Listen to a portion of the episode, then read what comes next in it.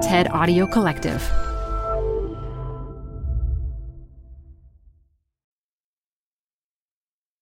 At the end of each year, I choose a word that captures how I want to approach life in the upcoming year.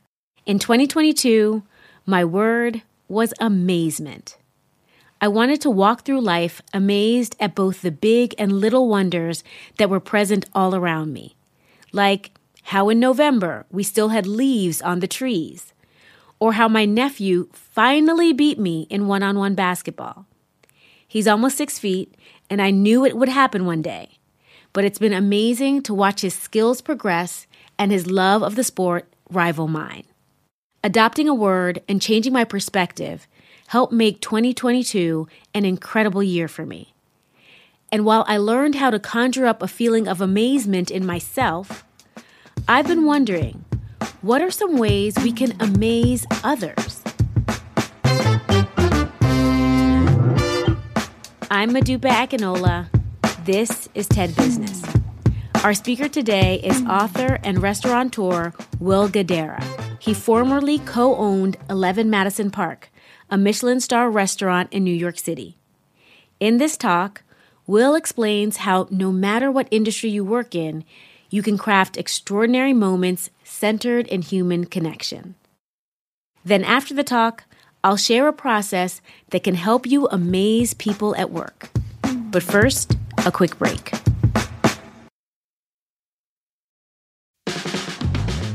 This show is brought to you by Schwab. You're here because you like to keep a pulse on trends in technology. Well, now you can invest in what's trending in artificial intelligence, big data, robotic revolution, and more with Schwab investing themes. It's an easy way to invest in ideas you believe in. Schwab's research process uncovers emerging trends. Then their technology curates relevant stocks into themes. Choose from over 40 themes. Buy all the stocks in a theme as is or customize to better fit your investing goals, all in a few clicks. Schwab Investing Themes is not intended to be investment advice or a recommendation of any stock or investment strategy. Learn more at schwab.com slash thematic investing. Hey, TED Business listeners. We're supported by our friends at Working Smarter, a new podcast from Dropbox exploring the exciting potential of AI in the workplace. Working Smarter talks with founders, researchers, and engineers about the things they're building and the problems they're solving with the help of the latest AI tools. Tools that can save them time, improve collaboration, and create more space for the work that matters most. On Working Smarter, hear practical discussions about what AI can do so that you can work smarter too. Listen to Working Smarter on Apple Podcasts, Spotify, or wherever you get your podcasts. Or visit workingsmarter.ai. This episode is brought to you by Progressive Insurance. Whether you love true crime or comedy, celebrity interviews or news, you call the shots on what's in your podcast queue. And guess what? Now you can call them on your auto insurance too with the Name Your Price tool from Progressive. It works just the way it sounds. You tell Progressive how much you want to pay for car insurance, and they'll show you coverage options that fit your budget. Get your quote today at progressive.com to join the over 28 million drivers who trust Progressive. Progressive Casualty Insurance Company and Affiliates. Price and coverage match limited by state law. Add a little curiosity into your routine with TED Talks Daily, the podcast that brings you a new TED Talk every weekday. In less than 15 minutes a day, you'll go beyond the headlines and learn about the big ideas shaping your future.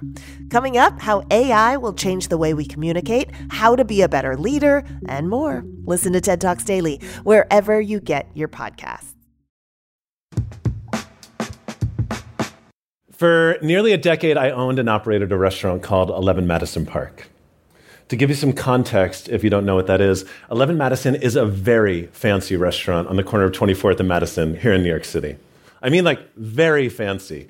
We're talking servers wearing suits and ties, like crisp, ironed white tablecloths, more than 30 cooks in the kitchen, serving like 10, 15 course tasting menus. I think you get the gist. When I got there in 2006, it was kind of a middling brasserie. But by the time I sold it at the beginning of 2020, it had been named the number one restaurant in the world.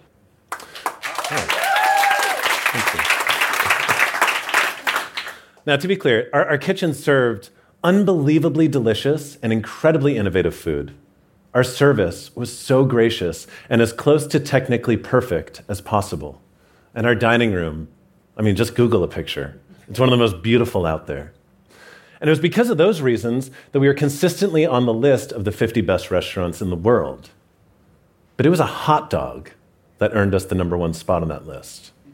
Or rather, the winning strategy that it gave birth to unreasonable hospitality. The principle that guided us as we took ordinary transactions and turned them into extraordinary experiences.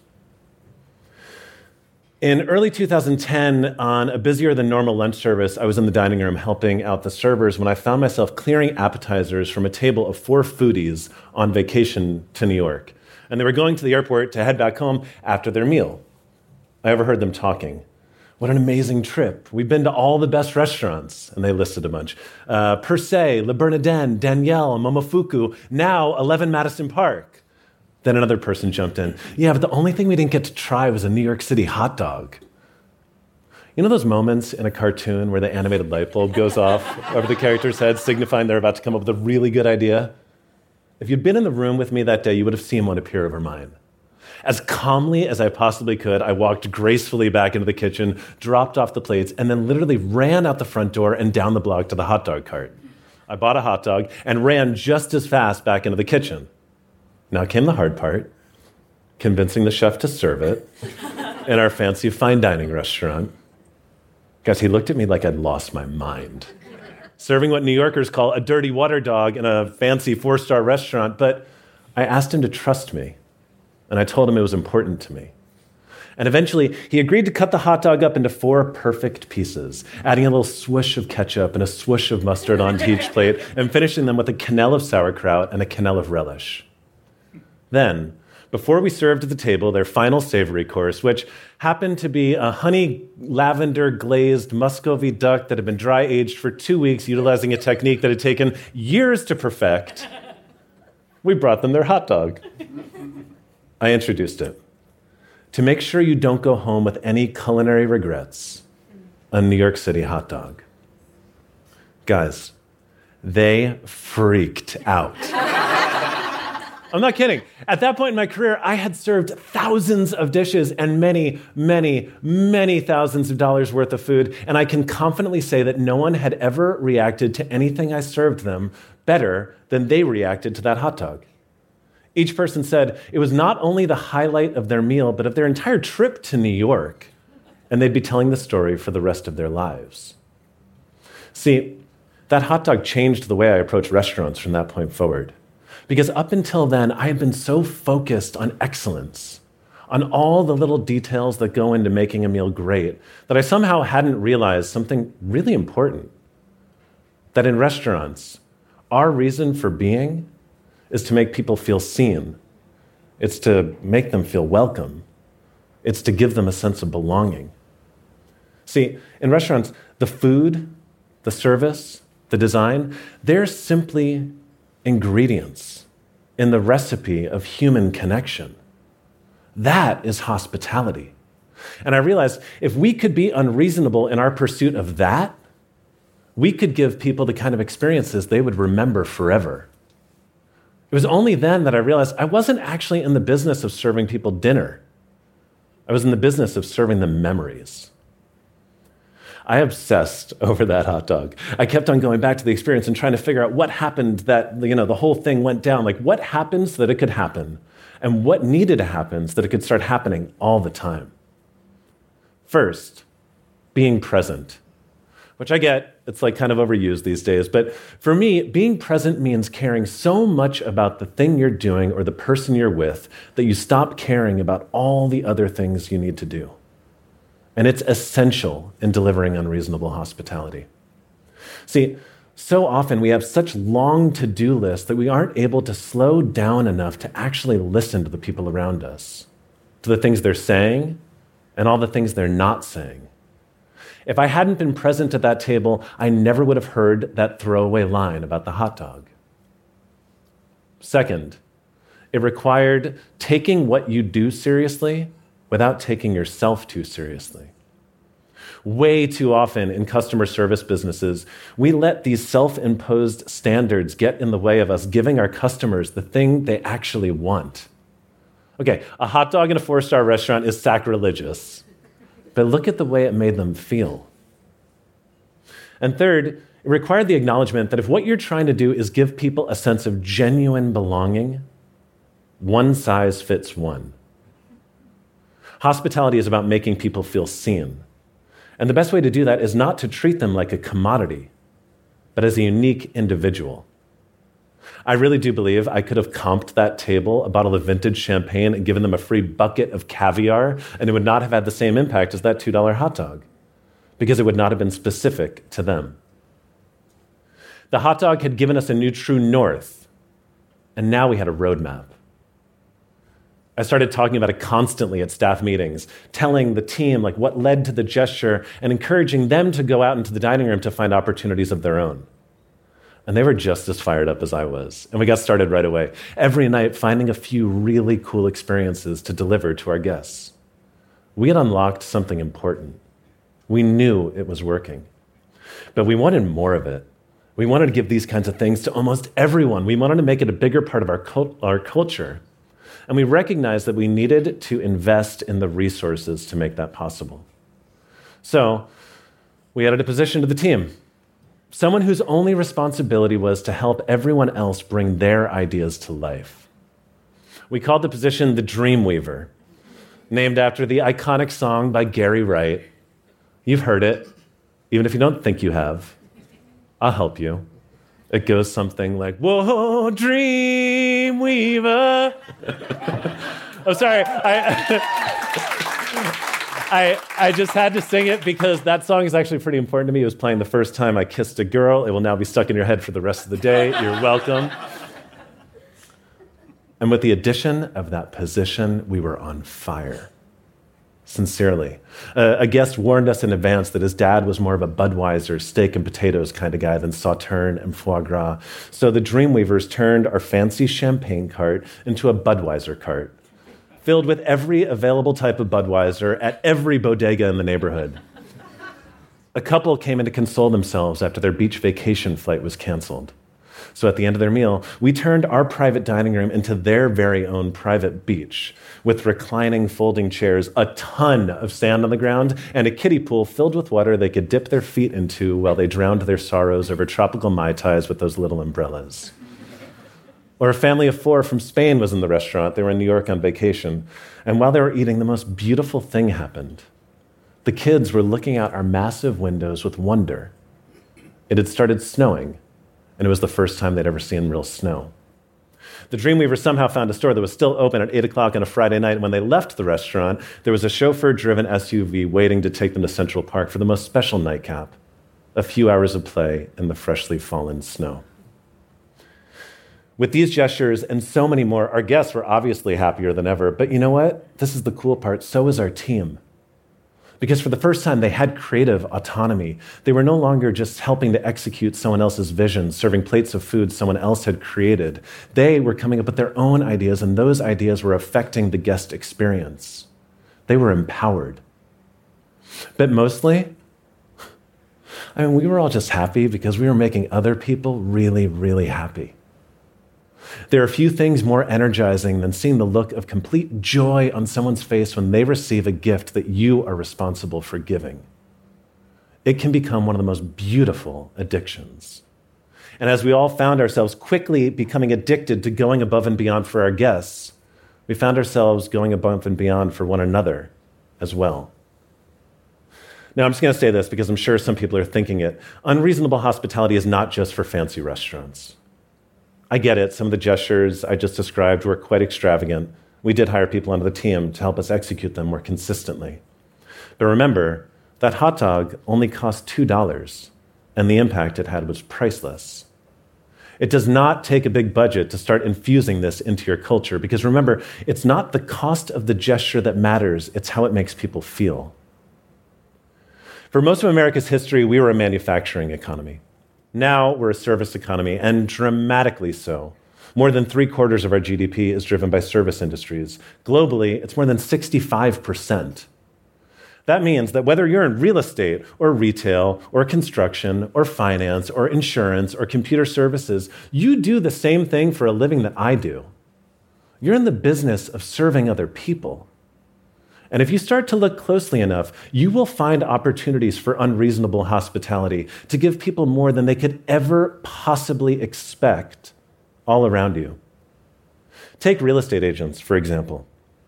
Every time I've bought or rented a new apartment, at best, the agent has left me a bottle of sparkling wine in the fridge as my thank you slash congratulations gift. At worst, they've just thrown the keys on the kitchen counter. Now, this is someone with whom I've spent weeks, if not months, looking together for my new home. If they've been paying attention, they should know every intimate detail of my life. So imagine instead if the first time my wife and I walked into the apartment that we ended up choosing, they overheard her talking about the nook she imagined herself doing yoga every morning. And when we moved in, instead of that obligatory bottle of bubbles, in that nook was a brand new yoga mat with a candle and a note that said, Welcome to your new home. I think that would be pretty cool. And compared to the average commission, it's a pretty insignificant investment in what will inevitably become a lifelong relationship. This is not rocket science. It just requires caring a little bit more and trying a little bit harder being present, not taking yourself too seriously, and remembering that one size fits one. Just go with me here. Imagine if the person that checked you into the dentist's office started thinking like this. Imagine if the person that sold you your next car started thinking like this. Or better yet, imagine if everyone on your entire team started thinking like this. Because making good products, it's no longer enough serving them efficiently is no longer enough. It's how we make people feel that matters most of all. Because I believe we are on the precipice of becoming a hospitality economy. Listen, unreasonable hospitality helped my restaurant accomplish every single one of our goals. And it turned the people I worked with from a collection of individuals into a trusting team unlocking a collective creativity and capacity we had never experienced before. So the next time you find yourself pursuing a relationship with someone you work with or someone you serve, I'm just here to encourage you to try being a little bit more unreasonable. Give people that sense of belonging. Give them a memory that can last a lifetime. It will transform your business, but I can also promise you this it will make you and all the people around you feel really, really, really good. Thank you.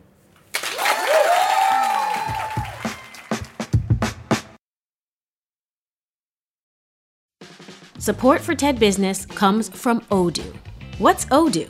Well, Odoo is an all in one management software with apps for every business need. Odoo has apps for CRM, accounting, sales, HR, inventory, manufacturing, and everything in between. And they're all in one easy to use software. And the best part about Odoo, all Odoo apps are integrated, helping you get things done faster and more efficiently. So when you think about business, think Odoo. To learn more, visit odoo.com slash tedbusiness. That's O-D-O-O dot com slash TED Business. Apple Card is the perfect cashback rewards credit card. You can earn up to 3% daily cash on every purchase every day. That's 3% on your favorite products at Apple, 2% on all other Apple Card with Apple Pay purchases, and 1% on anything you buy with your titanium Apple Card or virtual card number. Visit apple.co slash card calculator to see how much you can earn. Apple Card issued by Goldman Sachs Bank USA, Salt Lake City branch, subject to credit approval. Terms apply. Ooh, I love this talk because I think we often forget how small things can bring so much joy to people. We can make a mundane experience amazing for someone. So, how can we do this at work? I remember around 10 years ago, I went to a work conference and we did this incredible exercise called a reciprocity ring. Essentially, each person would go to the blackboard, I know I'm dating myself, pick up some chalk, and write down something they needed help with. At the end of this process, that blackboard looked like a hot, blazing mess. But guess what we did next? We'd each take a look at what was written and try to find something we could help with. And it felt so good to be able to write your name down by someone else's need. This ring of reciprocity allowed each of us to feel seen, heard, and supported, connected us in a unique way, and gave us all an opportunity to amaze one another. In some ways, we each acted as dream weavers. I agree with Will's point that you don't need a ton of money to be of service to people. What you need is to listen, be creative, put some pep in your step, and take initiative. And perhaps you can amaze someone in the process. That's it for today. This episode was produced by Kiara Powell and Brittany Brown and fact checked by Julia Dickerson. Special thanks to Anna Phelan, Michelle Quint, Corey Hajim, and Colin Helms. I'm Modupe Akinola. Talk to you again next week. And I know you're wondering, what's Modupe's word for 2023? Well, you'll have to stay tuned. But if you've got any guesses, send me an email at podcasts at TED.com. And while you're at it, let me know if there are any topics you'd love to hear more about.